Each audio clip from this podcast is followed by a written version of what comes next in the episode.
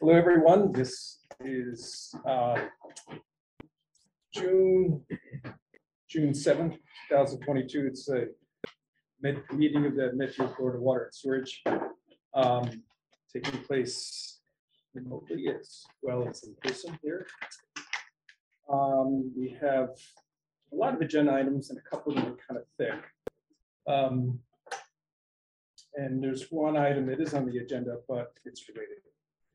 Um, First, um, call the meeting to order.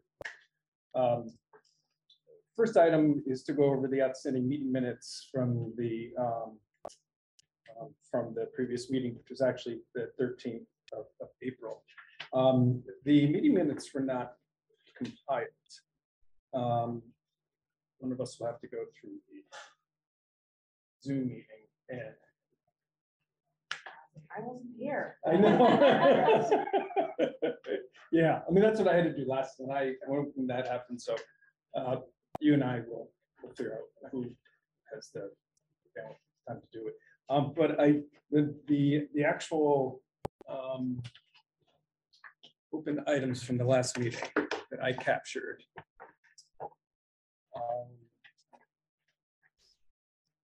First of all, the there were none that were open. There were no carry forwards. And the meeting itself, two items. Um, Eric, Kelly, a VPG, or is it just environmental partners? Because they're not part of. environmental partners, Gonna send us a link to the uh, PFAS portal, state of Massachusetts, which he has done. He sent that around. Um, The other was um, a suggestion to, to, to Maurice to look at um, sampling, creating duplicate samples, and also um, because we want to make sure that we, we have a sampling date, if there's a problem with one, that there- there's more than one sample. Um, And also to um, create a standard procedure for a chain of custody for when they take a sample, where it goes and how it gets secured, how it gets sent out there. So um, that one I think is still open. Um, Maurice isn't here to speak for his progress on it. Um, So, um, which also I didn't mention earlier that it's hard enough to get this meeting together here. I had to choose between having enough board members and Maurice and I decided, well, we, we just couldn't miss another meeting. Oh, here's Dave. Dave's coming in. Welcome, Dave. Yeah, I finally got connected through, so here I am. Okay, that's okay. Uh, just for your background, we don't have the minutes from the previous meeting, which was thirteenth of April. We just had two, uh, open action items. One is closed out. Eric sent the PFAS. uh, There's a, a website for, uh, the Mass DEP, uh, for, for, for PFAS. And, uh, the second was, uh, Maurice was gonna look at, um, creating duplicate samples and storage of those duplicate samples in a chain of custody standard operating procedure so that, uh, you know, we know what the process is for um, these sort, you know, these uh, important samples. So, Do you have any other items that came from that meeting?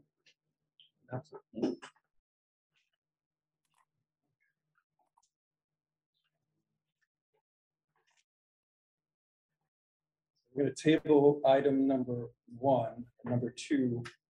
um, There are none, there are no um, holdover actions. Um, I'm sorry, there, there are new actions that are, there are no holdovers. And there are two new. Um, The first one is closed. The Second one is open. Okay, um, so getting down to item number three.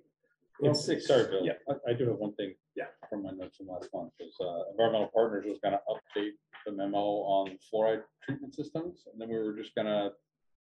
Was gonna make a few tweaks, we're gonna post it, to be able to kind of close that one out for now.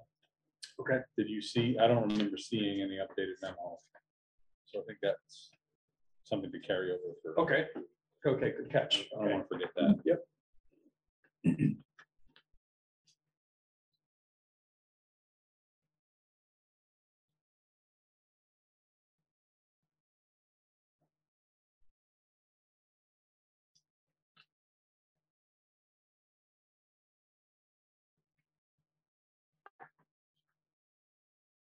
So we'll post that to the website too, since there's so much interest in it.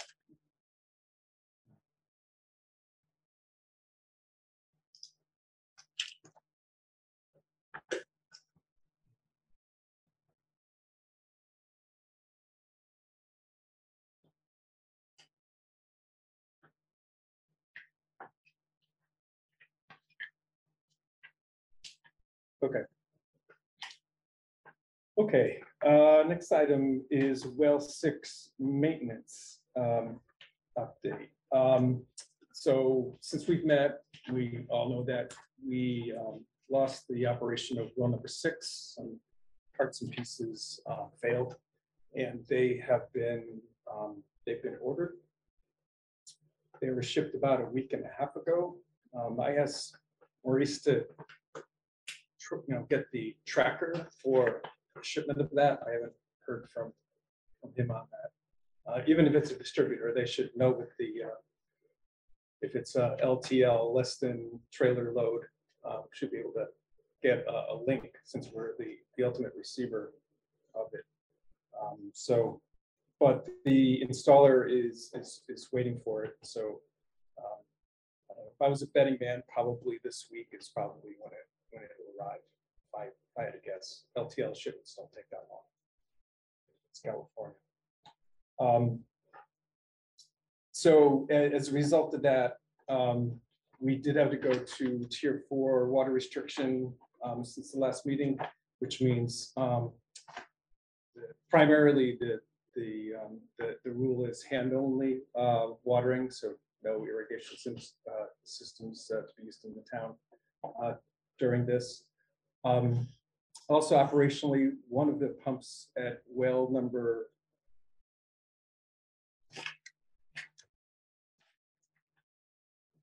well number two, right, uh, needs to have its impeller replaced and we're operating on the back of that. So that, that well is operational, but it just uh, you know, right when we needed it to work harder, it uh, is challenged a little bit. Um, So, you know, we're redeveloping it and putting in the filtration system for, for three and four. And unfortunately, you know, well six failed, you know, before we got that, you know, up and running. So, but part of the justification for having, you know, three and four, the three and four project was to serve as a large, uh, you know, backup to six, because six is our, our, our largest production well. Uh, Unfortunately, you know, the, the parts of that failed before we can get uh, our filter uh, plant constructed, which is due to come online February or March of next year. So it's just unfortunate thing, you can't have spare parts for everything. You know, look at our entire water system, there are a lot of things that could be a single point of failure, whether it's a tank or some difficult to replace valve, or, you know, you just can't have multiples of everything. Um, So um, we, um, so as part of that, we, we are still in a uh, tier four water restriction. And um, when we get this uh, pump replaced, um, the, you know, based on the stream flows and our permits, um, we, um, you know, we might have the ability, um, depending upon, you know, what the stream flow is, uh, we might be able to go to one day uh, watering once the pump is, is, is replaced. But there, um, there really is, um, we really can't do much better than that because, excuse me.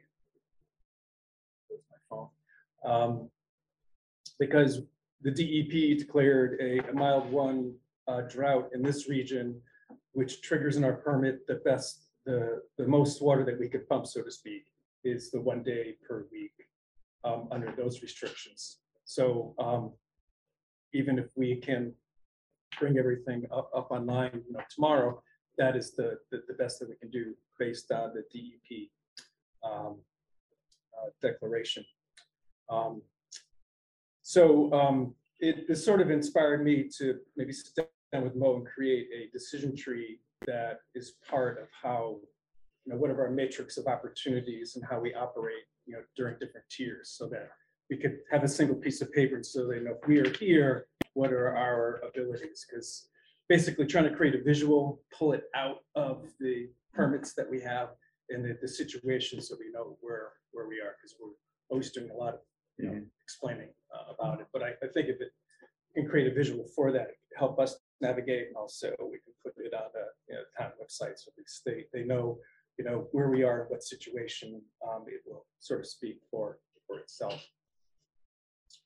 Um, as, as part of the work on the maintenance for well six, as well as some, um, items that need to be replaced in, um, at the wastewater plant, uh, Mo has requested the town to approve, I'm sorry, the, the board to approve the use of the uh, category of uh, emergency, the emergency category that is uh, in our, we have both the line item for both the water and the sewerage budgets.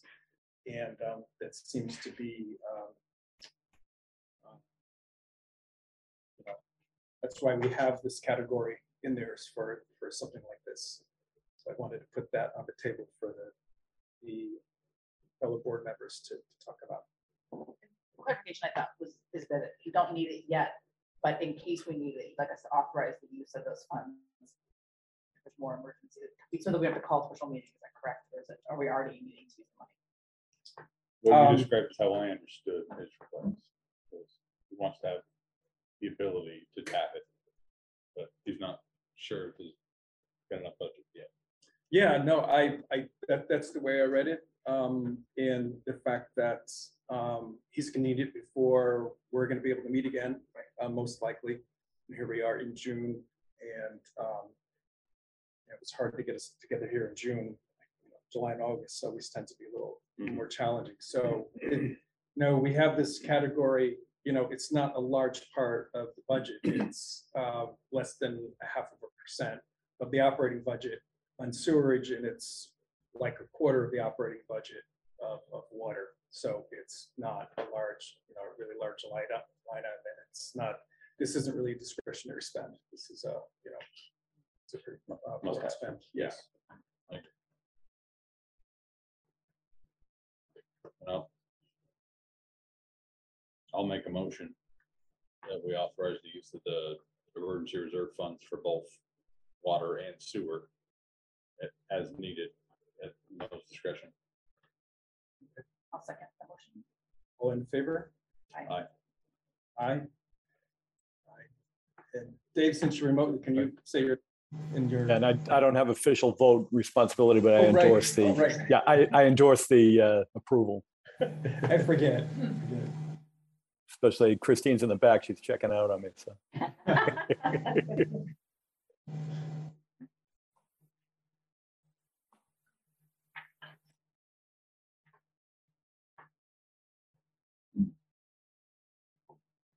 Those are fifty thousand each, right? Yeah, that's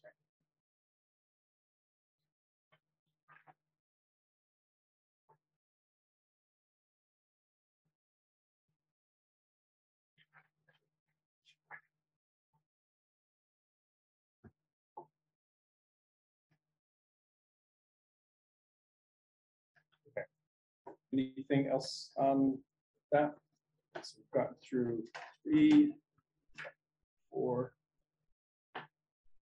Okay, five, discussion of PFAS sampling results.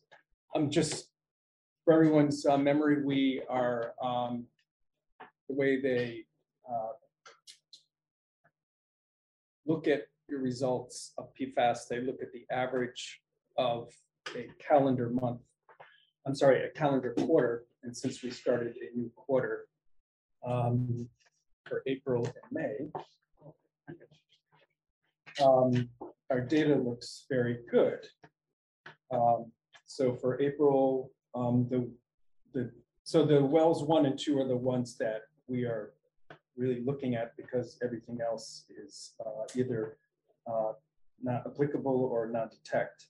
So for the combination of wells number one and two, which are treated essentially as one source um, per the DEP because of how, where they're located and how they're interconnected and how they're operated.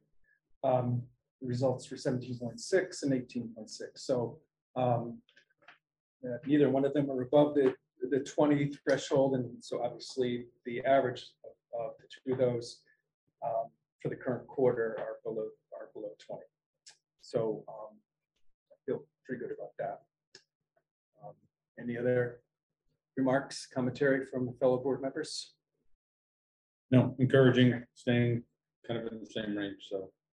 it's good.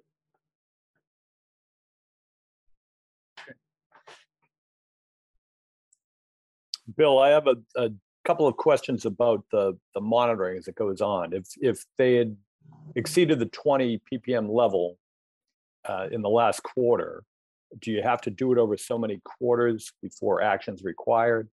Uh, Is that listed somewhere in a document that I should be looking at, or I'm trying to understand the, the magnitude. Yeah, magnitude it won't be of how listed in the dire it is. document you're looking at.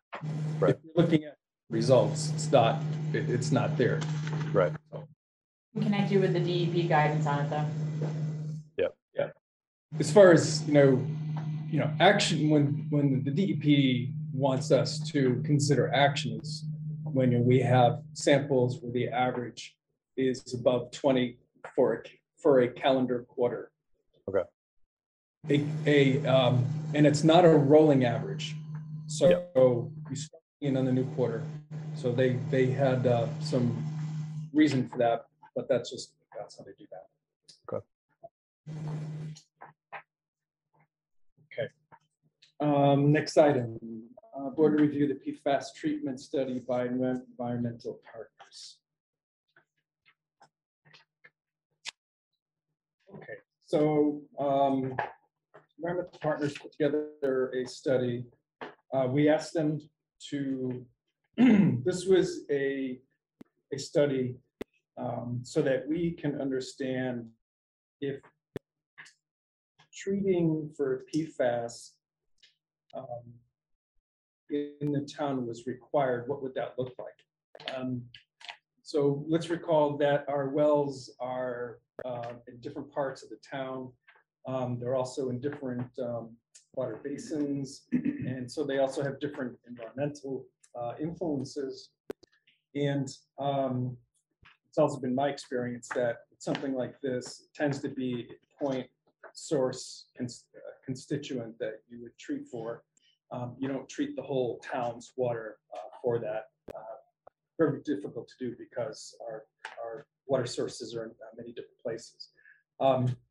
Um, So um, EPG um, together this study, they looked at the existing wells, infrastructure, um, also keeping, you know, an eye, I'm sure, on the, on the data that, that, that's come, that's come in um, as they prepared this report.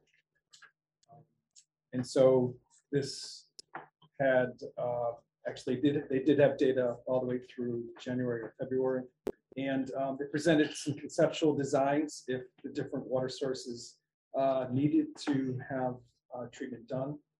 And, um, you know, some of the nitty gritty of how these treatment systems operate and um, what sort of infrastructure or improvements or infrastructure that we need to, to put in place to, uh, to do that. So that's my summary of what was delivered.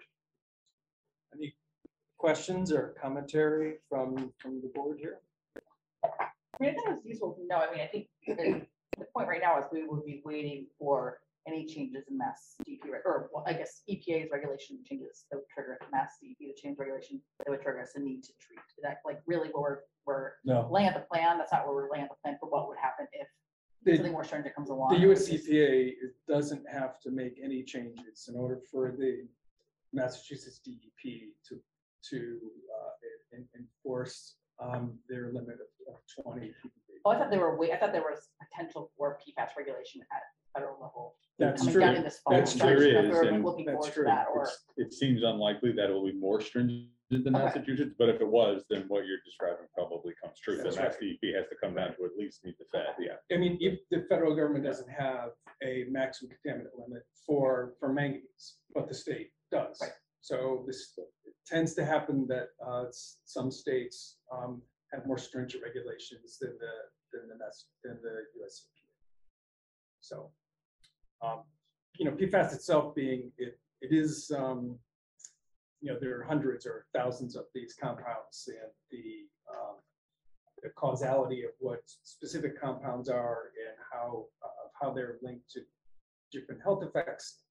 It's, there's a huge body of work that uh, people are, are working on. Um, And because it is so, what I would say, non-singular for something like the size of the US EPA, it's taking them a while to get their arms around something like this. So this, this Massachusetts has chosen six specific uh, PFAS compounds. And as an aggregate, racks and stacks and puts them in a pile and says, a limit on the pile of those six is, is, is twenty ppb. Um, So, so that's, that's where, that, that's how we go out and get the data, that we sample, and the data comes up to us as individual PFAS components, and then there's, there's some of those that create the individual specific number of that, that's in there. So, um, it, my, my, my only commentary is that, you know, since we've had about a year of data, it's, to me, it's obvious, it's well one and well two that, you know, we need to keep our eyes on. Um, And those, those sites, um, you know, they have maybe some of their own site challenges. Mhm. But they don't seem to be, um, really you know, insurmountable. Um, It's also good that our new water treatment filter, filtration system at three and four is, you know, there really isn't hardly uh, any data, I think, other than maybe a sampling error uh, from over a year ago. It's been not detected ever since. Yeah. So in summary, the 11, 12 million dollars that we're putting into that facility, we would not have to add a- additional treatment to that, although we've put in the blind flanges in case we do need to connect Right. for something, either PFAS or something else in the future. We don't have to worry about that. So it's great that the filtration project we have going on there is just going to proceed in its fashion. Um, No change orders in design, no change orders in materials or a- a- anything else expected uh, of that. Um, And the treatment technologies that are here ion exchange and granular activated carbon have been around since all of us. So, um, you know, the ion exchange has been around since the nineteen thirties. Um, the particular ion exchange resin material, um, there are ones that are becoming more narrowly scoped to just deal with PFAS, but these are pretty, um, pretty basic technology. So, uh, it isn't gonna take a lot to, to establish the efficacy of the treatment of that, that is picked. uh, If we ever had to do that, and, um, is not really a mystery of how to get, how to get rid of PFAS. I- I had some commentary around the draft report that I haven't circulated back to environmental partners, but I can. I- We don't have representation here, so I don't know if there's a lot of value. I think- Eric's online. Okay, I mean, would be help, would it be worthwhile to discuss a few of my questions, or should I just send it to Eric? No, um, good. Go ahead. I Fire want to 'em take up. more time than we You have. can promote Eric maybe into this.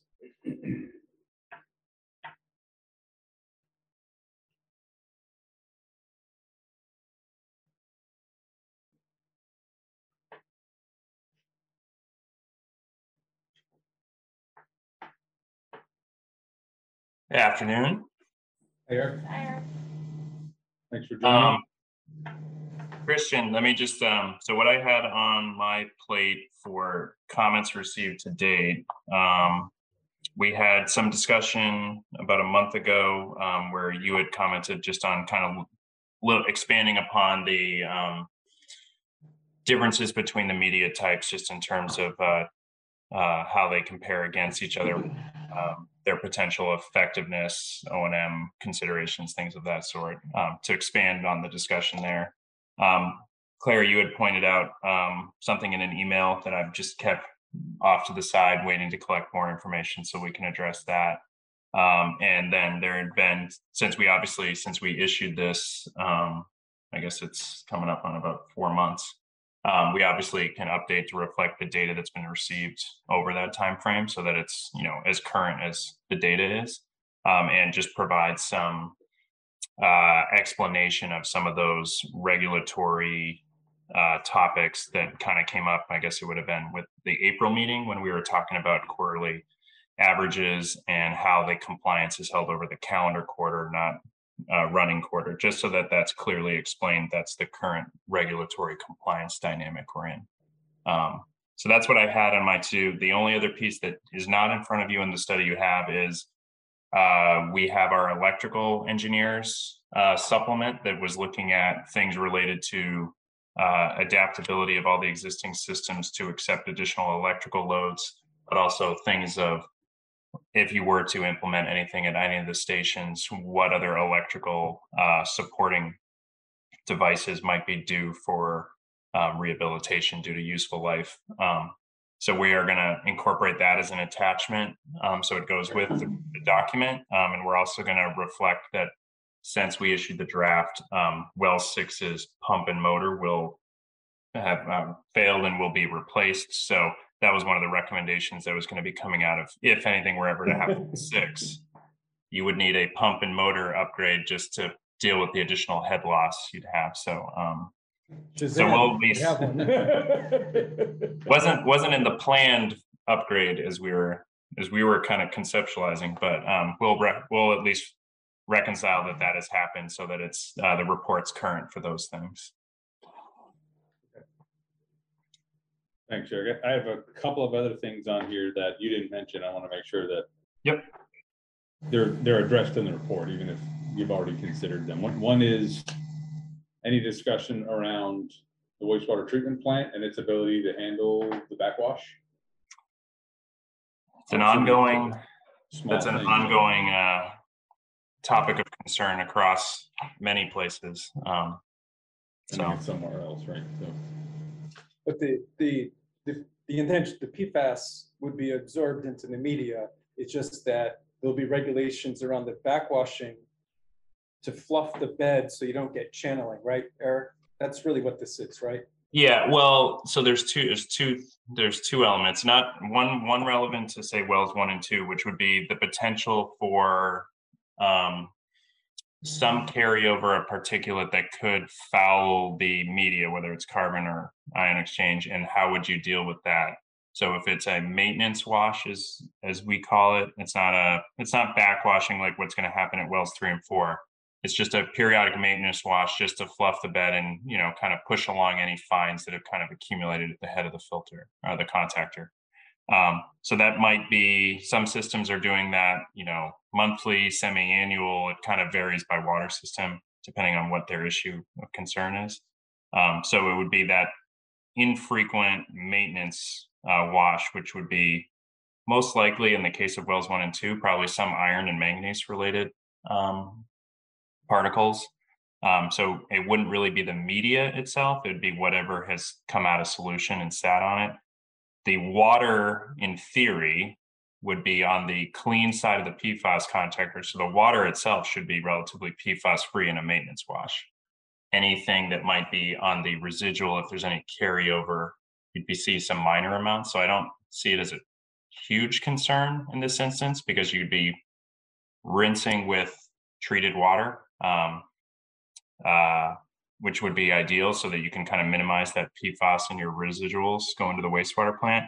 I mean, the other benefit to the wastewater plant is that on a bulk, on a mass load scale, if you're treating wells one and two, the amount of PFAS that's actually headed to them from water produced at wells one and two is significantly going to be reduced because of the treatment. So if you looked at it from a mass balance, they might see some things from, you know, residential commercial use, but anything that is present in well water produced at wells one and two would be PFAS treated.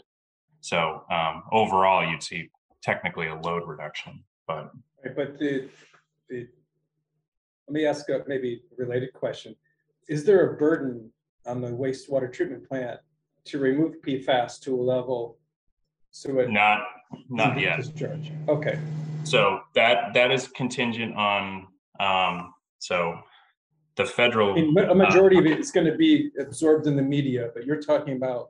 Yeah, I'm talking, yeah, I'm talking about impurities that would sit on top of the filtration, the treatment media that you're just trying to remove so that it's not causing any, uh, any build, head loss buildup at the top of the filter. It's, and it, and if certain, certain medias can withstand that maintenance wash and other ones cannot. So it, it also comes down to media selection. So, um, yeah, certain This IX. is only done a, excuse me, but this is only done every month or every two months. Yeah, you, uh, you, like it'd kind of be one of those things you, Yeah. you'd either see it during your pilot phase and decide what you think the starting is, or as you gain experience operating the system, you might find like, all right, we need to do it every quarter just to, you know, fluff the contactor to just kind of remove anything that could be catch, carrying over. Um, so it's an, it's an unknown, but as far as the, on the wastewater receiving end, the expectation is that through the NPDES program, um, a lot of wastewater plants are just waiting to find out what they're going to have to be doing for influent screening and effluent monitoring.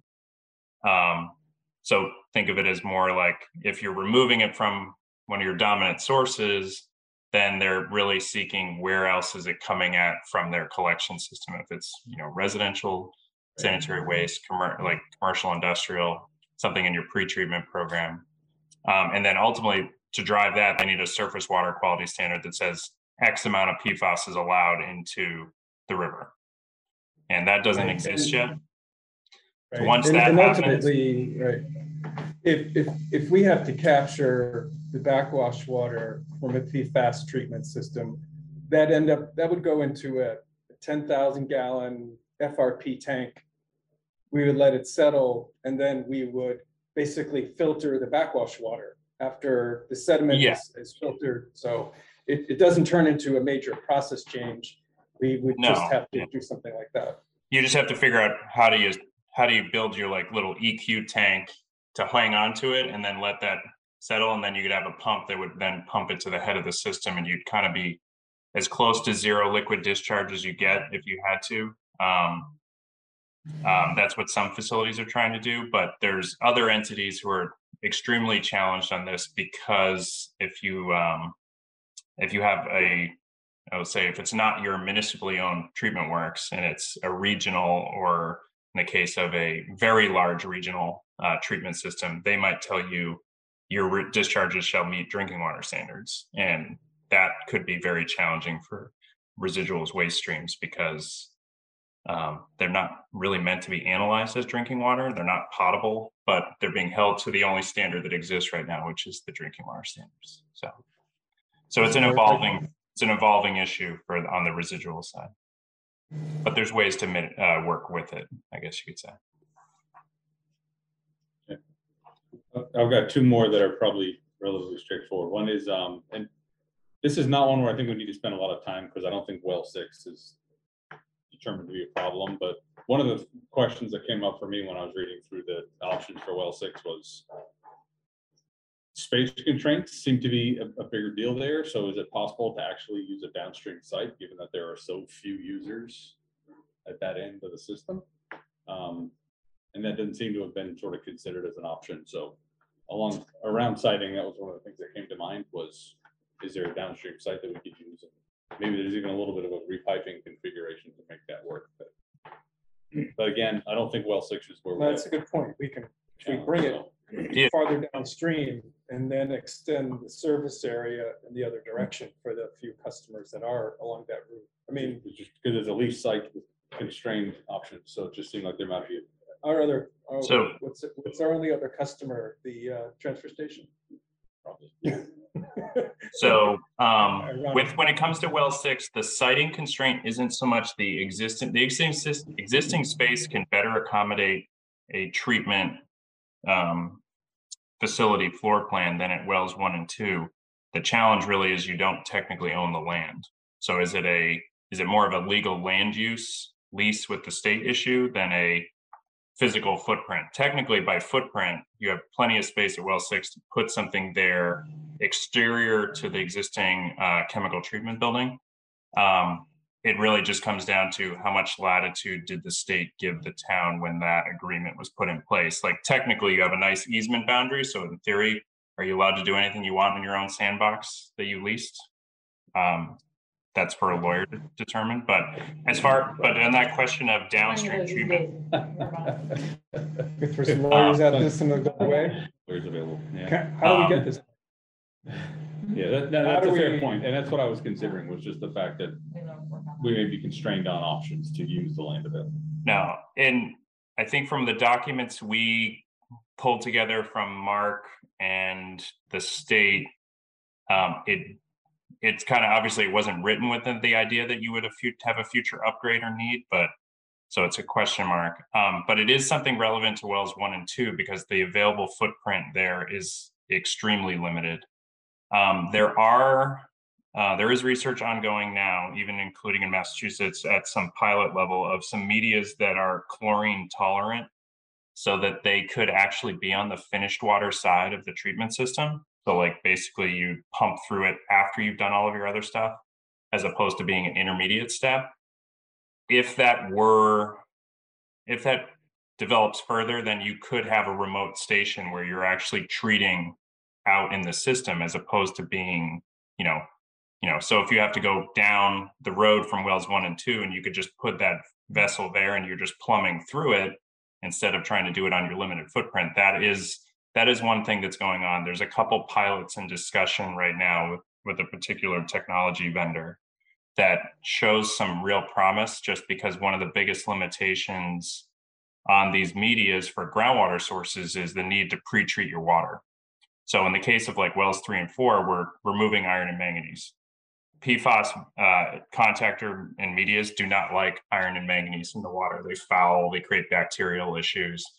Um, so you see a lot of concern about that. This newer media doesn't care about iron and manganese. It doesn't care about chlorine. It actually can it can handle higher flows, higher loading rates than traditional media. So it almost seems too good to be true. Is the what we're kind of like we're waiting to see it prove out. Like it's been done in the lab and at other uh, waste sites and wastewater plants. They've shown it has it's effective with you know much higher concentrations than what most But- communities. but. Eric, but- There's, there's two, que- one's a question, one's a statement. Um, The, the question is, why would this be allowed? Because this just sounds like you're putting water that needs to be treated into infrastructure. Then we have to figure out the correct place or places in order to treat it in the main line. And that seems to be, that would be contrary to what the DEP would want. us Just, do. just, yeah, And just to clarify, Yeah. I'm saying between your first customer and your pump, not like out in the, some random street and you're pulling treated water, like finished water. It just gives you the flexibility to move your treatment to the end of your treatment system instead of it being intermediary. Which is, which is a big deal, especially at a site like one and two, where there's no real footprint to do much of anything. If you could, if you had a piece of land that was between your first customer and your pump, you could then put your treatment there because you've already got your disinfection, you've got your pH adjustment all taken care of. So, Okay. The other is, um, I, um, I'm very skeptical about the, uh, requirement that it's a burden for chlorine, uh, the- removing chlorine prior to PFAS is difficult. It's very easy. no, it's not a question of difficulty. It's just that it's another thing you have to have. So Yeah, but just. the process is not, it's just footprint needs. Uh, we're going through it in a couple places now and it's just additional things that create pressure loss, additional things you have to operate and maintain and Yeah, but It's it's, yeah. I'll, I'll talk the to process itself, it. it's, the think process of dechlorinating is not a, not an issue. It's just more like you have to dedicate more resources to it. It's, yeah, it's not a big deal. We can talk offline. Um,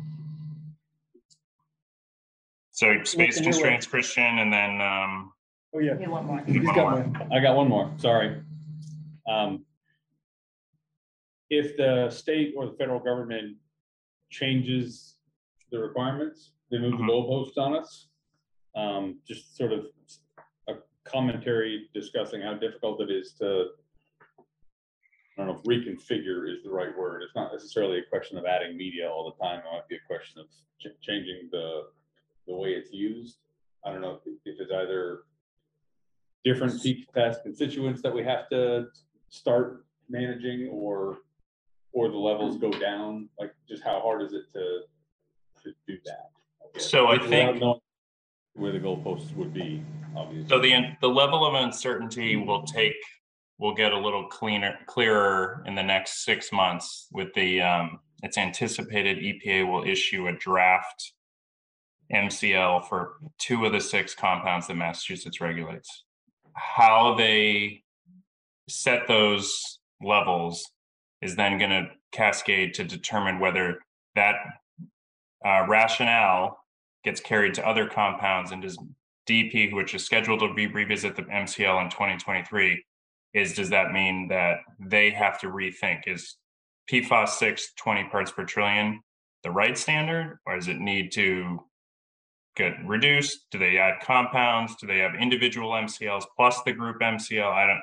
If that's where we don't know, because if once EPA acts, it will kind of the dominoes will start falling. And yes, it's only two of six, but I think that's where people are concerned. So I think right now with that level of uncertainty, the question is, does it not necessarily change your treatment process, but it might change your operational and maintenance requirements, which means if you figured you were only changing your media out, say every 16 months, there might be a compound that breaks through uh, sooner, and that's the decision for why you would have to do a media change out. So maybe maybe you're replacing media more frequently, or you might have to do more time on treatability because each media is shows a little bit of preference for certain compounds more than others. Um, so there might be some of that compound specific selection that has to be taken into account. But for the systems that are up and operating now, I think there is that's where some concern is with those water systems is what does the new regulatory framework going to do to the systems they've invested in over the last Yeah. five years? Yeah, it Um, might even be the, the contrary, where if the US EPA says that the limit on one of the compounds is by itself is twenty-five, and another one is twenty, then you could say, well, should Massachusetts have a limit of twenty when the sum of the EPA is already over Oh, yeah. forty-five? And you can see how the, the, um, well, you can see how the sum of these could be some, something, can, be something, you know, completely different, and the activation level for some towns, it might be below uh, a new limit, so that they might even have to, they might even bypass it. if the I think- state- I think the expectation is that EPA's decision set off of, of rethinking how they establish the twenty. That might mean that, my guess is it will either stay the same or it definitely in being more conservative. I don't see them changing it in the opposite, because that would go, they would back, they would have anti-backsliding. Um, but I think with their ability now, at, uh, let's see, hit a year plus of all the systems greater than 3,300 customers testing. So I think they have a whole backlog of data to look at to say compound unrelated components, how do they play in? So I think the picture is going to just keep getting whether it's more compounds changing levels. I think all things are kind of up in the air, but DEP was scheduled next year to revisit the MCL no matter what EPA was up to. Um, I just think that obviously will have weigh in pretty heavily in how they how they act here. I think that's what I was going at the beginning, just saying in terms of the regulatory change, we're not looking to take an action today. Is this more information for our back pocket? Should we need either the regulation to change or the Yes. system to be Yes, the limit? yes, Okay, this is that's for what- us, this is for us to be prepared, to Yeah. understand, yeah, Right, the okay. general assessment, right? I would say Yeah, uh, I- yeah, yeah, and there's a lot of communities who haven't experienced at the level of stability in the PFAS six results that Wells one and two have seen. They've seen a roller coaster. They've been in exceedance beyond the MCL for months, and then all of a sudden they they're under the MCL and they're making decisions based on the prior exceedance because the expectation is they might be very seasonally influenced. Um, for some, you know, very fortunate case, Wells one and two seem to like standing basically between 16 and 19. And that's where they just, they're, it's just something to do with the hydrogeology and whatever source is impacting it just seems very stable, which is a, Yeah, a well, that-. Yeah, to, to, to that point, it, it sort of buttresses the, the argument that wells one and two are not under the influence as, uh, uh, from a surface water source. In addition to other geologies, just, you know, they are right near the river, so. Yeah. I mean, you can That's, that's what's really in, in, interesting about the data. Yeah, I think if you were to, before you started screening monthly, I think your, the expectation would be you would be seeing more of an influence of whatever is going on in the Charles would be imparted into your wells. So um, it's fortunate they're not. It's also, you know, nice that well six and three and four are so low that you haven't, you're not quite boxed in. Uh, some communities have the opposite. Their high producing well is the dominant source of PFAS and their lower quality small small wells unfortunately are not uh, have little to none so Right, that's right. it's very good for preparedness but um, you do have you know the ability to make you know more decisions as to how you want to proceed and see how the mm-hmm. regulatory environment mm-hmm. evolves in the next six months This is an action. Are we gonna, are we really going to try to talk to, like, figure out legally whether we could add to uh, use the easement at- at well six, or was that just a hypothetical question? Uh, no, it's just, it's one of the, one of the many we things to- we need I to. don't think Already we're did taking action on Okay, that's what I No, just want- no. yeah, just want to make sure, that we can saying. But I have it on the list to check it out. So Eric, do you have some feedback to enhance this report? yep yeah so my goal was to collect everything from you all and then we'll turn it around. So by the end of the month you have the um, i go we'll call it the draft final.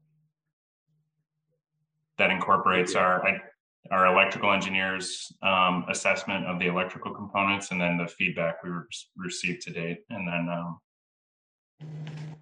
you can uh, we can t- discuss again at the july meeting if you feel like it and we'll just wait for direction from you all Yeah, and Eric, I, I had a few technical questions I can send you uh, via Okay. email, I guess.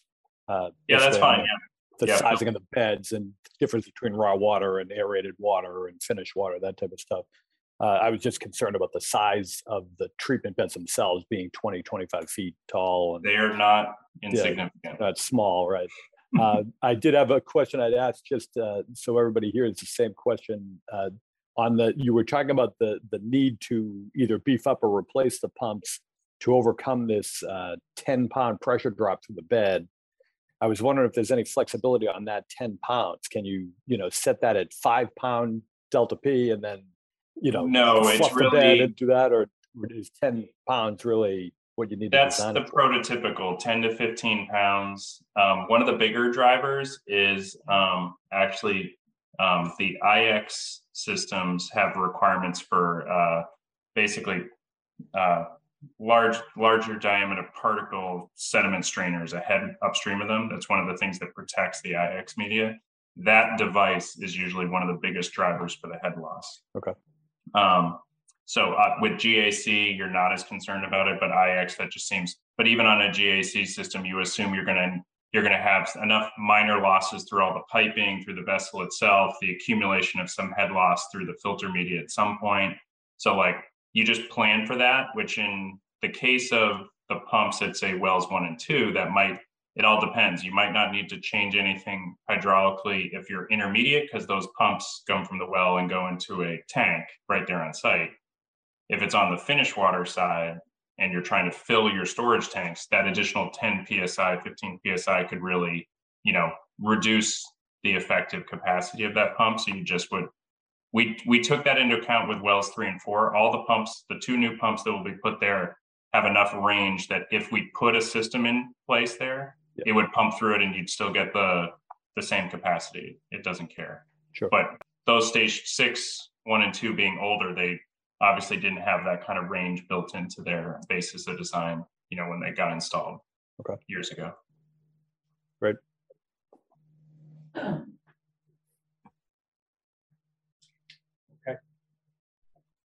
We okay on this side? Keep, keep rolling here. Keep rolling, all right. Okay, um, so the action item is, um, actually, um, Eric, you're, uh, in about a month? You're- Yeah, by the end of the month, we'll have it right back in your hands. Okay, End of the month, fantastic. Okay, Um, item number seven, uh, board to review the hospital development conceptual design by Trinity slash VHB and review the, uh, the peer review by, um, memorandum by environmental partners. Okay, uh, I'd like to recognize, uh, members from the hospital, uh, development committee. Okay, just want to make sure I get it, get, get it, get it right. Um, so, um, the timeline is that th- this is gonna, this issue is gonna be in front of the town at the annual town meeting No, Uh, special town meeting. special town meeting. on June 21st. June twenty-first, okay. And that's the only agenda item at that meeting? Correct. I, I'm happy to provide a little context if that would be. Mm, um, I. So, um, let me just get through some admin stuff here. Um, so we were, we were sent this, this package, uh, recently. Um, for our, my new, uh, board, relative new board, uh, members' uh, benefit. Um, we visited this about, uh, three years ago when there was conceptual design. Um, and, uh, from the board's perspective, we were presented with some general water demand and uh, for what would be used for the conceptual designs that are, that are up in the hospital, Hospital Hill.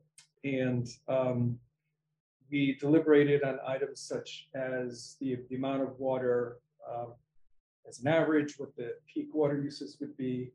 Um, We also looked at the, you know, the incremental load to the wastewater treatment system for the additional demand of water and and the use of the water and the subsequent um, sewerage that would come from, from uh, the treatment uh, for that. Um, And also the recognition that there will be interconnection that uh, would need to be studied and to be verified that the existing infrastructure um, either be able to be easily in- in- uh, integrated or there might be some uh, additional uh, costs to connect um, both on the water and the wastewater side to the developments up on, up, up on the hill. Um, And that's, that was sort of the last time we discussed that. Is that your sort of general rec- recollection? Yeah. Yeah. Um, And so that's, that's where we are. So now we have a, we have, we have a, we do have a developer, we do have a design. And we have, well, we have design of what's been proposed to be, to be up there. Um, and also what was sent to us was a description of what the project would entail in general, and also some discussion on the water and wastewater. What were your thoughts on reading both this report as well as the um, peer review by environmental partners? For, for me, nothing jumped out as a concern. I mean, what- I got out of the review from environmental partners was generally aligned with expectations around typical, typical, you know, statistics and, and approaches.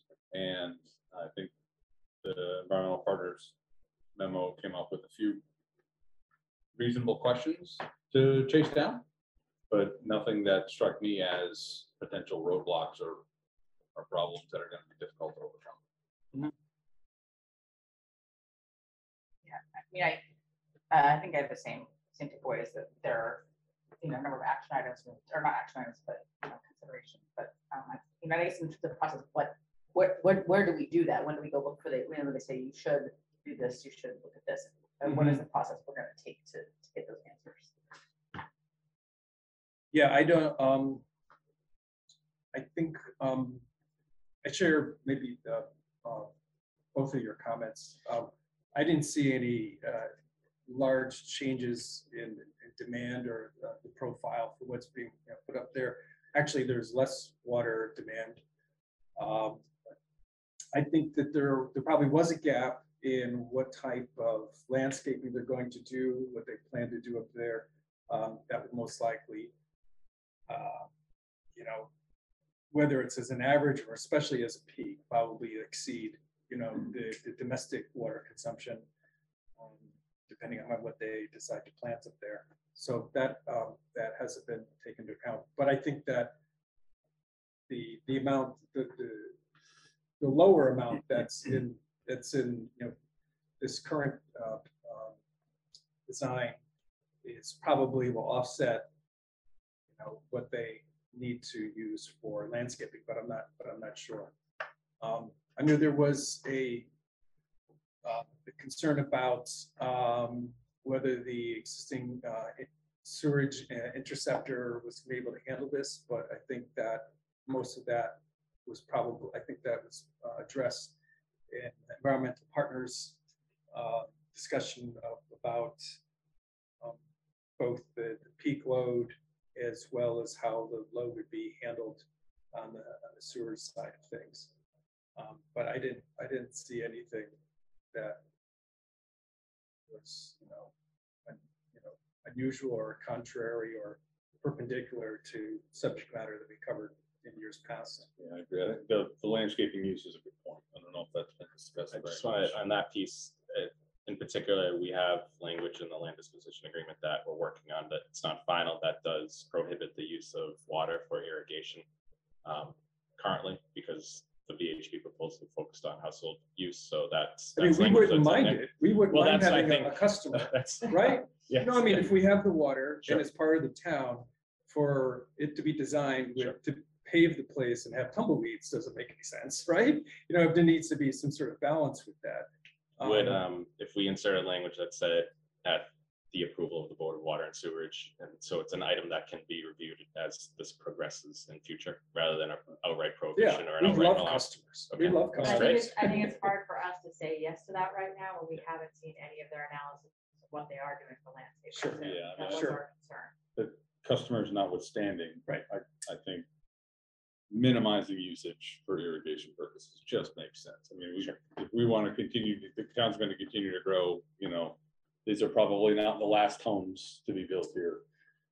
You know, Right. I think, I'd hate to commit precious resource to landscaping and irrigation use when other design features can be used instead. Yeah, and the, you know, when- when you look at the, yeah, the metrics that are in our annual summary report, our ASR report, you know, development that is in existing places or de- dense development will help us in per capita use and anyhow. Yep. Uh, Just, you know, higher, higher density will reduce their per capita use because as, as an aggregate, they're using, you know, less, less water, there's less person per acreage right now, so. um, So. What do you need from us? Can, can we ask? I mean, if I, if I may, so. What do you need from us? Yeah, so from the development committee standpoint, um, so the development committee was formed in twenty eighteen, right after the master plan was released. And, um, as the name implies, we were focused on, you know, trying to work with the vision in the master plan and see if it were viable and it could be brought to fruition. Water was identified pretty early on as a possible issue, to the point where uh, we had worked with Pare Corporation to do a study in September of twenty nineteen that was then reviewed by environmental partners, which I believe was issued to the Department of Water and Sewerage rather than Development Committee. And both of those seem to say, you know, subject to the assumptions in the report, uh, this seems like there's sufficient capacity. We then move forward to an RFP stage. And you know, through that process, we, uh, we- the selectmen designated Trinity Financial. Um, You know, they're not relying on these other studies. They commission their own through VHB. They've made that available to us. We've had a peer review done by environmental partners. And as we're moving to special town meeting, I think we're just trying to ensure to the layperson, it seems like these four reports all say, you know, the situation is manageable. Um, We want to make sure we're answering any questions that you all have, right, prior to town meeting. We're, we're not trying to permit the project now, right? The vote at town meeting is to whether the selectmen are authorized to move forward to sell the land to Trinity, subject to a disposition agreement. And that disposition agreement would incorporate the standard permitting process. So eighteen months, maybe? Post-town meeting to get through not just permitting review, but with, you know, all the other departments and committees before the land actually would transfer. So I think we're just trying to ensure people have been able to review the materials. I know we've got a lot of people on the call that are associated with the VHB report, if, if anybody wants to talk those details. Uh, Yeah, I will say, when we have the, the public meetings, there, there are a lot of concerns about water. I mean, we're hearing, you know, urban, Oh, 1961. this happened over on Indian Hill. It's, it's hard to really respond to that, um, other than to We say. don't, we don't respond to something fifty years ago. Okay. Um, Um, we'll release you from that. Okay. But I, I do think there is some confusion, so people will say, for, and I'm sure you get this all the time, okay, I'm, I'm handheld watering now, it's early June. What's That's a happen, different- what's gonna yeah. happen when you build something up at, That's, that's, The that, yeah, that, that's not really, you don't feel, you feel like you have to be compelled to answer that. We are though, because we're the ones. No, but the, the board. I mean, we, Right, as, but I'm- right, as an aggregate, this is gonna add, The town has to be able So three guess or that's the bottom 4%. line, is that what we're looking for, is you to start answering those questions. right. Oh, there it is, that was the, there's the. I, I ask. have another meeting, so let's. Okay, right, I think we Right. need your support and your, you to start answering those questions to say, we've done these studies, the, the studies that, uh, Trinity has done. Confirmed your initial EPG studies back in 2018, 2019, and then we've had a peer review that's confirmed that even further, less demand. Um, and I, I think one of the things we've learned is that we need an educational campaign about why we have handheld watering and why we have water bans. It's not because we have a lack of capacity or we don't have that water, it's because we're being dictated by the state as to, you know. drought yeah, and that, levels. that's part of that, Right. that, Yeah. that like logic diagram, like if you're here, then this is your situation. Right. If you're here, then, and we're not dissimilar from a lot of other towns that have permits, Mhm. that have special, uh, you know, considerations or, uh, decision points with, within their permit, so. Yep. um, So that's every, but, you know, as an aggregate, this is adding, what, less than three percent additional incremental water. And that's not a very large water demand. I mean, sans, you know, excluding the landscaping question, because that could, they could have double or triple the domestic water use um, in certain situations. And I think that would have to be like part of maybe the, the constraints, you know, of, of, the- of the development. So I, I think we'd have to have some sort of voice to create a specification of a, something, something like that, which from, from there would drive, you know, design standards or planting standards or water use standards or you know, collection on site standards or however we wanted to sort of to look at it, but it- that would be it's, part of. your it's not a lot of- process, yeah, Right, when the development is proposed, so no, nobody's proposing any change to that. know, if you look at the number of beds that have been, beds, so to speak, that, that are thinking to be added up there, and you consider the larger projects in the last five years through forty B and others, it's about the same.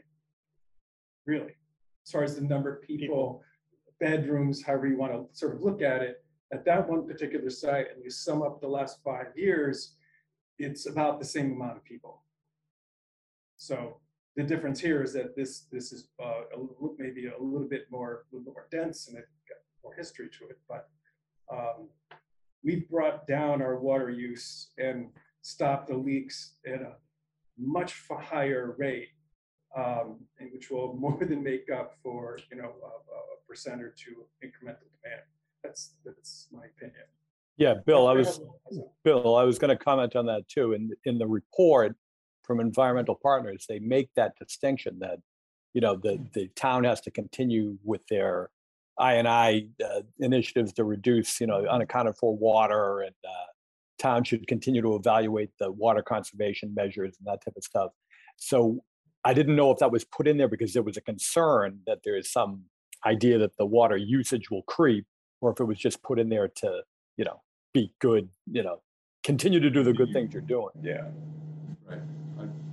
I I was gonna ask that we, we ask our expert who happens to be on the line here. Right. um, if We're interpreting his memo correctly. Um, Who is there? Yeah. Um, I don't have anyone to look behind to, so, um, um, um, no, I think that was, I think the general feeling was that the Trinity proposal is in line with where Pare's, you know, kind of estimates from the master reuse plan that's now, you know, probably about three years old. It's in line with that. I think the uh, the reason for incorporating things looking at annual usage um, and the wastewater plant's average and peak days, just to try and give a scale to what that this one project demand is going to be. So it's not, you know, distributed development throughout town aggregating up to this. It's one project that you'll realize it probably on a on a sh- quicker turnaround. What impact does that have compared to what the town is already doing? Like Bill mentioned, unaccounted for water has been brought under control in the last five years.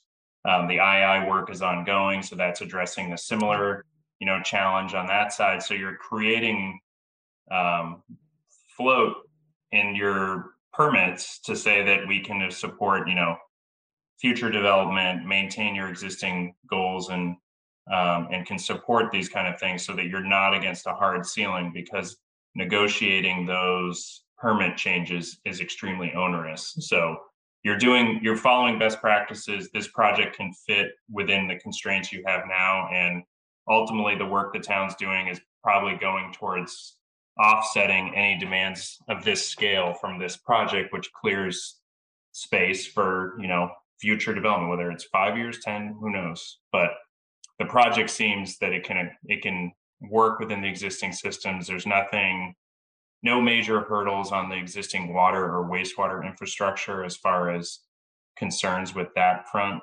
Um, the irrigation thing is just worth bringing up because obviously it can be, you know, it hasn't been thought of yet because that type of design is pretty detailed as to where. I mean, obviously the site right now is un unirrigated, and um, there's probably portions of, that are great during the summer, and other places that turn into burnt out hay fields just because they get a lot of exposure and you get just drier season. So um, I think we just wanted to call attention to the limited amount of stormwater due diligence based on the available data says there's going to be some a closed system up there that could really present some great opportunities to try and figure out how to creatively reuse you know stormwater down the road um, which might be the innovation you need to kind of not rely on a potable system for any irrigation uses, whether that gets written in or it just gets developed at a later date as the design package becomes more clear. I mean, this is all done at the 20,000 foot level of number of bedrooms, a skeleton network of infrastructure, like the fine details will color in where, where those things really are.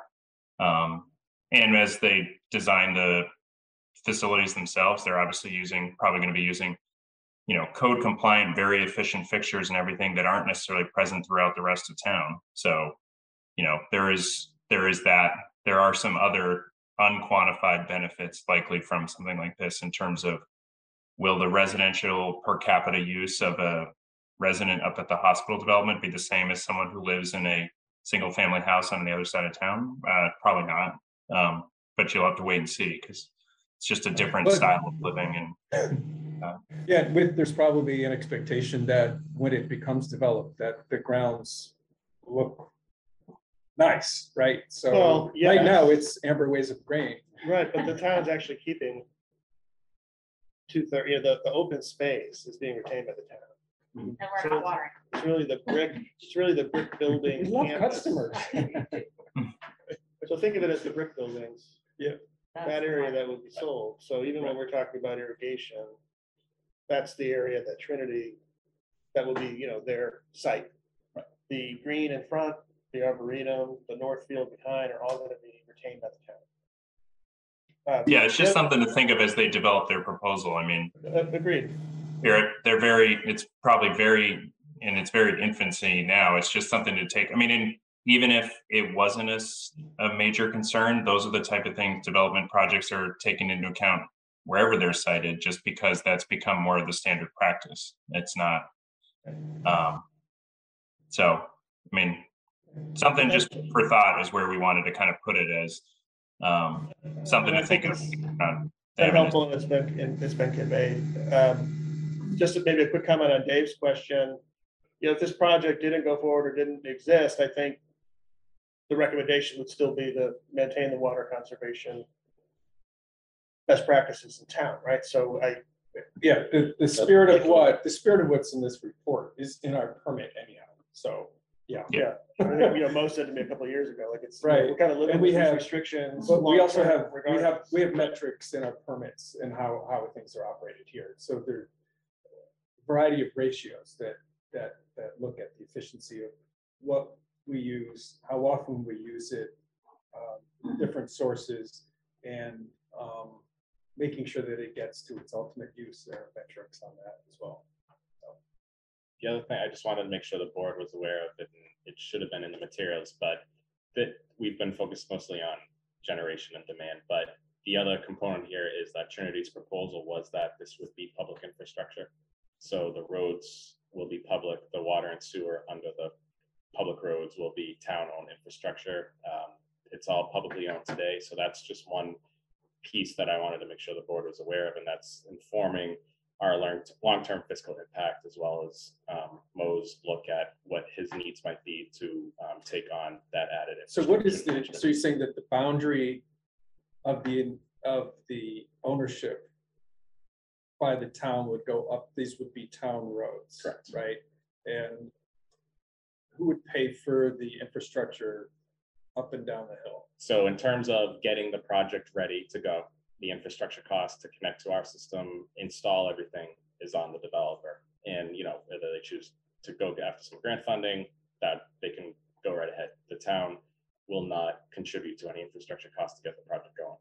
Once everything is complete, tied in and open, then it is town's obligation to maintain for the long term.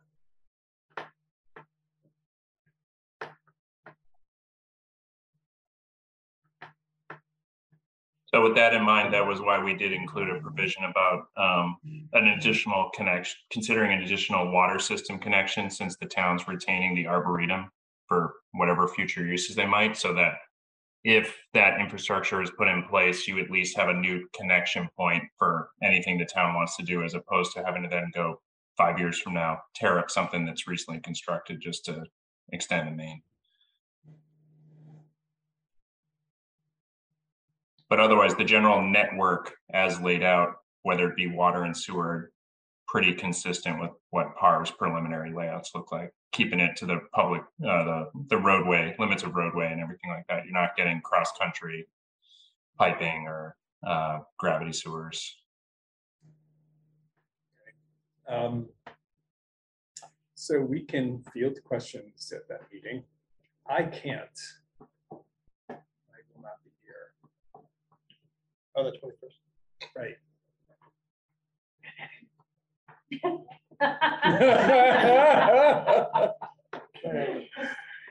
You be there? Yeah, I, I think, Alright. I- I'm fairly certain I put it on my calendar. And I assume Eric's going to be there. He I've has- already tentatively put it on my calendar. Perfect. The other thing I think what we- we've been doing is releasing some um, rolling frequently asked questions or just questions and providing answers. Um, We would like to incorporate, obviously, uh, a direct response on the water and sewer piece, reflecting this conversation. So I can take a stab at drafting that. I don't know if a member of the board wanted to then, if there's somebody in I'll, particular you want I'll me to send it it. to, Yeah, I'll Okay. review it. Okay. Sign it, yeah. Okay. I will do that and uh, send it to you this week. Thank you. There's also a meeting Thursday night where Trinity will be, where's that, public safety Public building? safety. Uh, Yes. Can't make that. know if anybody's able to Well, we've, we've been asked to be at that away. meeting. There's a warrant meeting that he's covering me on, so I think So what's my, my wrong? That was last night. No, Uh, there's, uh, there's a warrant committee meeting um, Monday night. Monday, Monday. so I'll we, do that one. I, yeah, we're Just want to make you. Black aware. You're, you're talking to the people who have been at every meeting for every night for the last six weeks, so they get your, This, we really appreciate being on your agenda today. Thank you for coming. Our pleasure. Is there a meeting tonight? Is there a meeting tonight? I have a meeting time, I can't. There's a joint land use boards Land use meeting boards by meeting, yeah. Zoom tonight. Yeah, tonight. That's what I. went Correct. for. That's- Yeah, sorry. And then there's also another public session day with Trinity on Thursday, you know, in person in town. Is there an Yeah, ask for representation at t- tonight's or Thursday's meeting? No, just Mondays. I think the invitation has gone around from Sarah. I'm not sure if anybody's joining, but I'm sure if you would like to join, we could get you an invitation. That would not be an issue. I'm not looking for excuse, but I want to make sure that we're, you know, supporting if you need support. I think there's gonna be lots of, lots of people there, so. I- And the warrant committee discussion, that's something they're, they're, they're interested in having this conversation. I think that will be really helpful. Uh, Yeah, Monday's important. Yeah, yeah, I'll be at that one. Okay, Just send me any invitations and I'll see if they fit in my calendar if you feel I'm needed. I right now just have special town meeting on the twenty-first in my calendar. Did you want to hear from any of the folks that are on from VHB or Trinity? It's Just, we're, we're good, I think, okay, I, um. that's great. What's Yeah. your goal? Make sure you're. We got some other, Yeah. we got some other business, yeah. Yes, okay. I don't have Um, any outstanding questions, so I appreciate, I appreciate folks being available to us. Oh, again, thank you. Appreciate you coming in. See you Thanks. around. All right, I'll say good goodbye to you all unless uh, Bill, Christian, Dave, Claire, do you need me for anything else? Uh, no, I think, um, we're good, we just have some other admin stuff. Thank you very much, appreciate it. Oh, and I, I did update the fluoride memo while you were talking earlier, so I will send that over this week. Thank you. All right, take care. Okay, thank you. Need to take a bio break? Yeah. Thanks. Talking about water. and stuff. No, I'm not looking at you like I'm asking you to go, but usually I run around, you know. is this okay? This cover everything you want? Yep. My husband and I had, had a date tonight, to sit get together this land use boards meeting, that's what we're gonna do. I think, so. We're just in a short recess for anyone who's on the live right now. I think right now we should Sarah. Okay, well, There should get, unfortunately, we also have a selectmen meeting at the same time, so it's just been.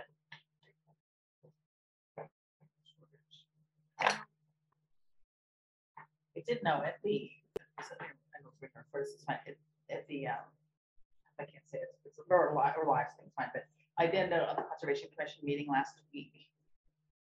Uh, the developer, development on Elm Street, Colwell, he, he did say, he like, he did say that he was working with us to come up with a plan, so I, I don't know if that's. who? So there's yeah, I mean, and it, and he may have been meaning that he's trying to set up a meeting, but it sounded more. It sounded more like, to them, in my opinion, that more a process was already going on, and I thought that was just, a little- since I was on the meeting, bring it up to the. For, in case for, he's, he wants to So connect, th- those last, I don't know, 75, 80 words, I don't, you know, remember recommend- that combination.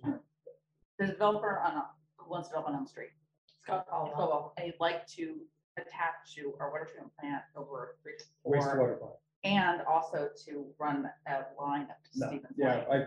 I, I've covered some of that stuff. with- Okay. With, with, with Mo. He made it, I mean, I'll, let me try to bring it up, he, he, he mentioned it on the conservation, the conservation commission asked, what is your plan for water? Because he can't put a septic on that pot plan.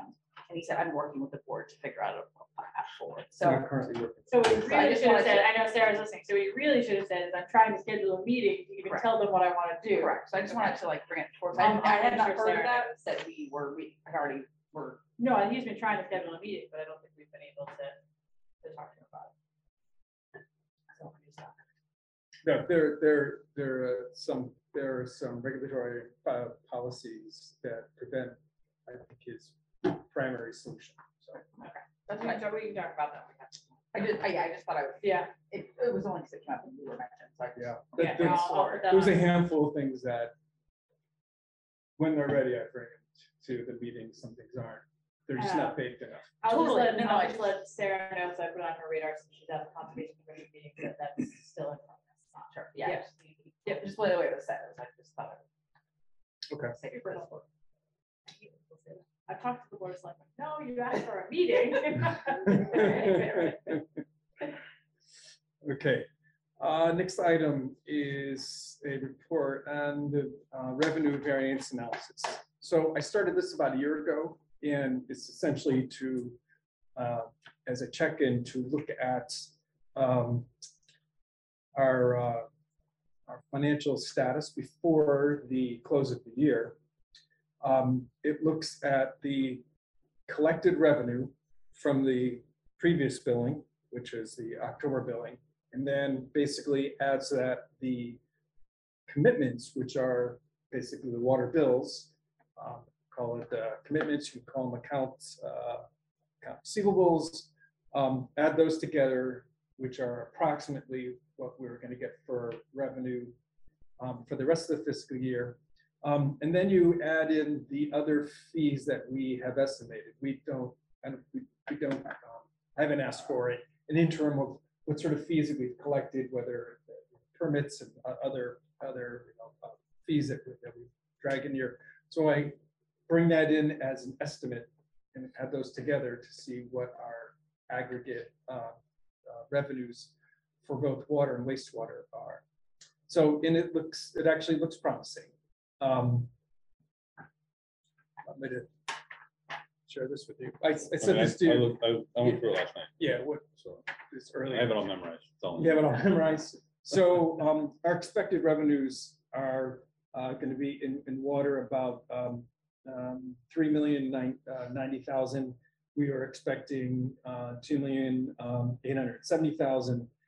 Um, So that is, um, that's about uh, eight percent higher than we expected. Um, the, for the sewage uh, services, we were uh, anticipating um, two million, two point one one million, and it looks like it's, it's mapping out to two point one six. So that, that would be, that would be at two percent above, um, above the projection. Um, I think, um, you know, I think the revenue's coming in a little bit higher than we expected is good. I think, um, however, I think we're gonna need it because the, the fact that we had to go to tier four, you know, in the- last, uh, four or five, uh, four or five weeks is meant that, you know, this is our, the height of our High water use season. high water use season. So um, it's entirely possible that the next billing cycle is probably going to be tracking lower than, than, than normal because of those, those restrictions. So it, it's good that we're, we're pacing um, above budget on, on revenue for this fiscal year. Um, However, I think we're probably going to need that cash uh, come, come next year uh, because of you know, where we are in the, with uh, tier four. And also, we, you know, the best we can do, it sounds like we'll be uh, rolling back to tier three, which is once per week of um, outdoor um, irrigation water watering.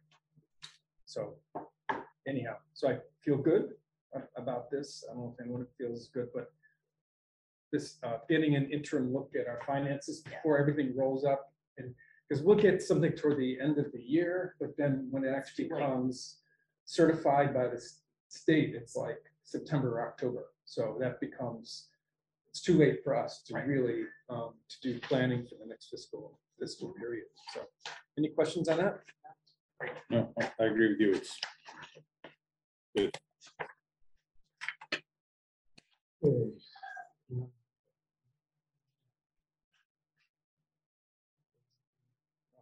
Numbers up here. Review year-to-date operating expenses for water. This is the one I had saved in my arch. Yeah. So we are. How many months into the year? Eleven? In eleven? We're, we're fiscal year. Yeah, so we're about close to ninety percent into the year. Um, Looking at water, the water operating expenses is eighty-two percent year to date. So that tracks pretty well.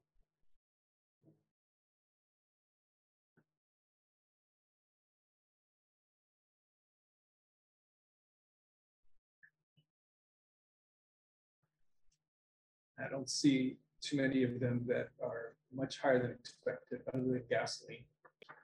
That's is what it is. It's uh, we're, we're at two hundred percent, about two hundred percent of the budget, but that makes sense since gasoline is about twice as expensive. Uh, last year. Um, And on the sewerage, we are at ninety-six percent. Um, I'm not sure if any of these reflect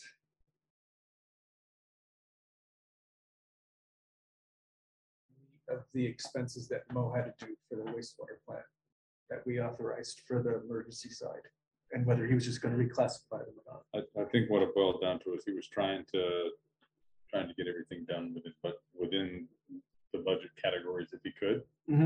Um, but doesn't look to me like he's gonna get there on sewer. I think maybe he'll be okay on water, but Yeah, I- contract services is already fifty thousand over. Electricity's over. Some of the big budget items are already struggling, so. yeah, no, I uh, mean, th- these are trends that we've already known about. There's nothing, there's Yeah. nothing here that's news. yeah, I don't, I, I agree.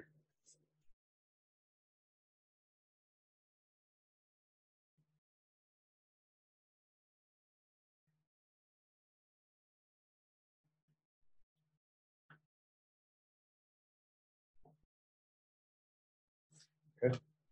Um,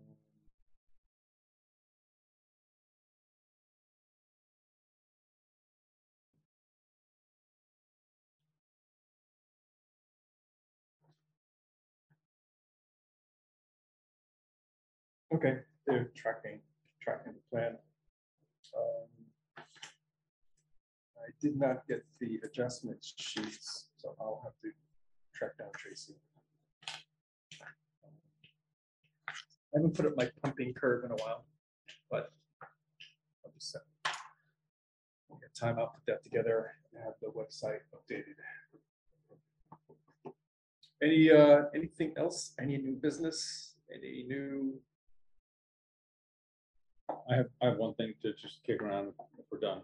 Yeah. Um, I was one of the folks who pushed for sort of during the day meetings for us because did a lot of coaching when my kids were a little bit younger Mhm. and it was hard for me to make evenings work. Those days are behind me.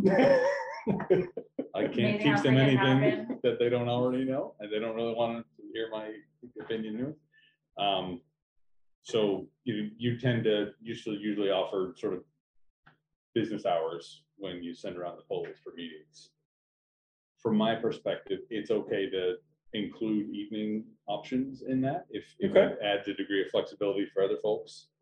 Um, in fact, in some ways, it probably makes it easier for me. My, my job is getting harder for me to carve out a couple hours than it used to be, so. Okay, Evenings in some ways might be easier for me, but I, I'll still do my best to accommodate either way. I just wanted to throw that out there for folks. how's your schedule, Dave? How does it work? Yeah, either works for me. Evenings, daytime, business hours. I figured you were trying to do during the day for Mo's availability. So that was just my thought. Sure, it helps the folks who are Right.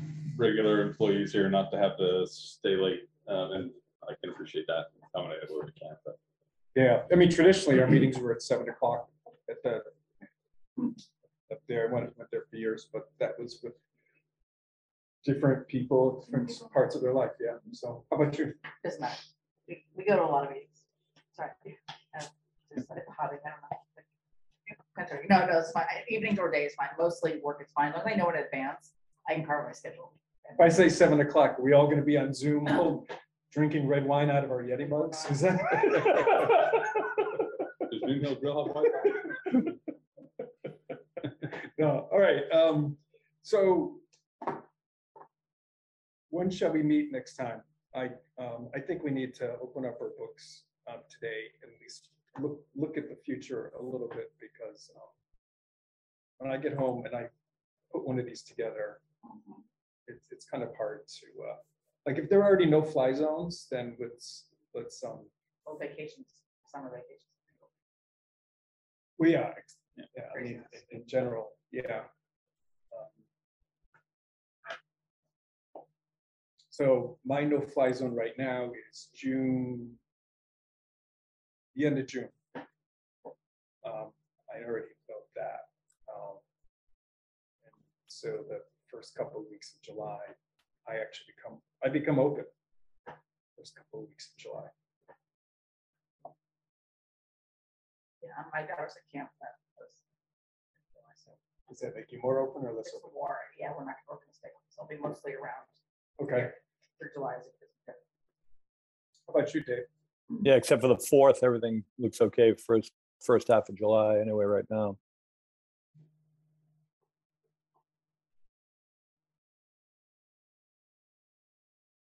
Yeah, so far, I'm, I'm pretty good for the first half of July.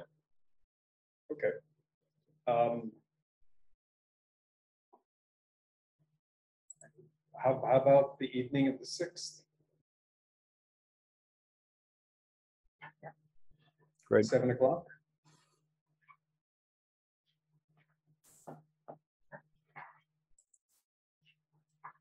For me, Wow, look at us.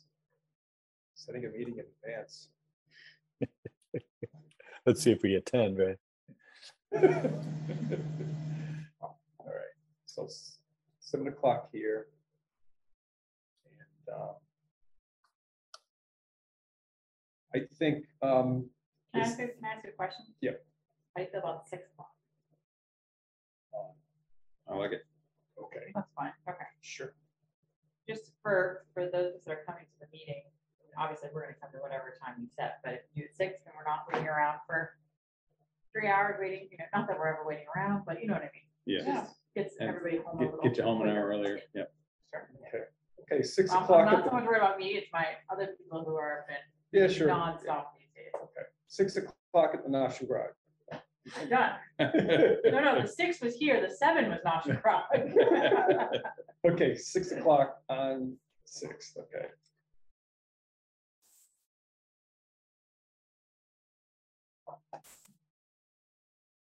Um, There's, um, I- in the next meeting, I think we're gonna discuss the sewerage rules and regulations.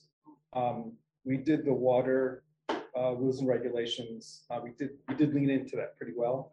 The sewage, I think, uh, I think we need, one of the board members to sort of maybe uh, take that over. Um, One of the things is that we have the water regulations and the sewage regulations. And the sort of content and the format of that is, is really not the same. Uh, You know, by sections, you know, rules and, and, and- and roles and responsibilities and, and uh, everything from fees to fines and so on and so forth. The- For Right, us, yeah, yeah. for the, for the town. Um, And there are, uh, I think there are a couple of items there um, where we've made some rulings.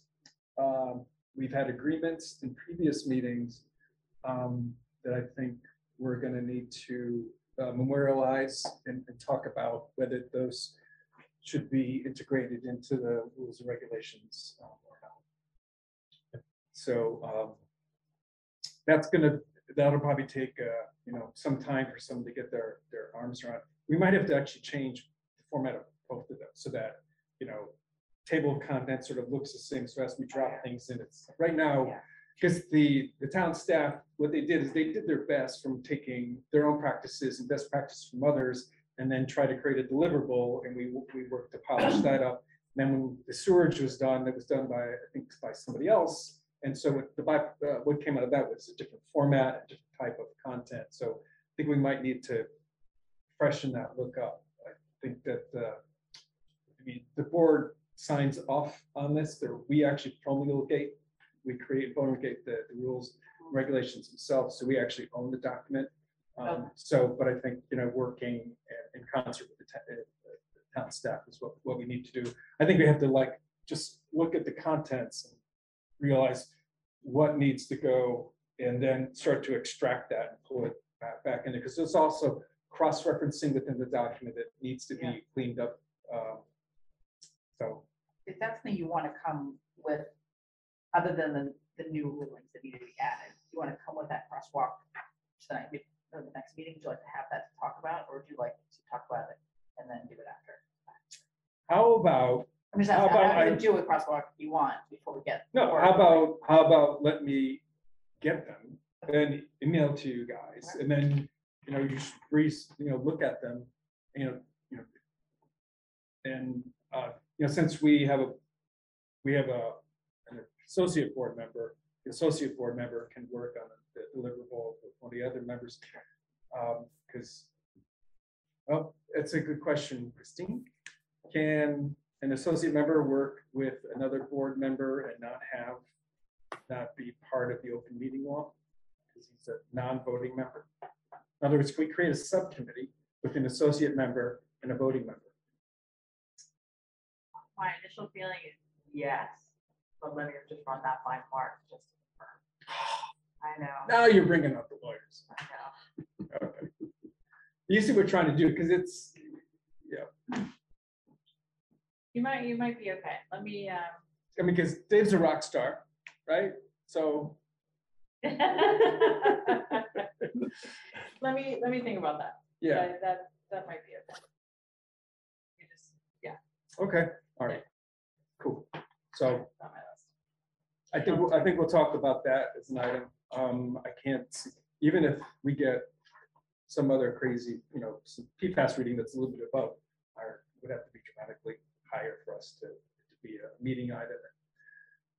We haven't talked about the filtration project itself. Um, But, um, I don't, I think we have too many, I think we hit the heavy stuff this meeting. Yep, Thanks for your efforts today. Move to adjourn? I would, yes. Second. Okay, all in favor of adjourning? Aye. Meeting's adjourned.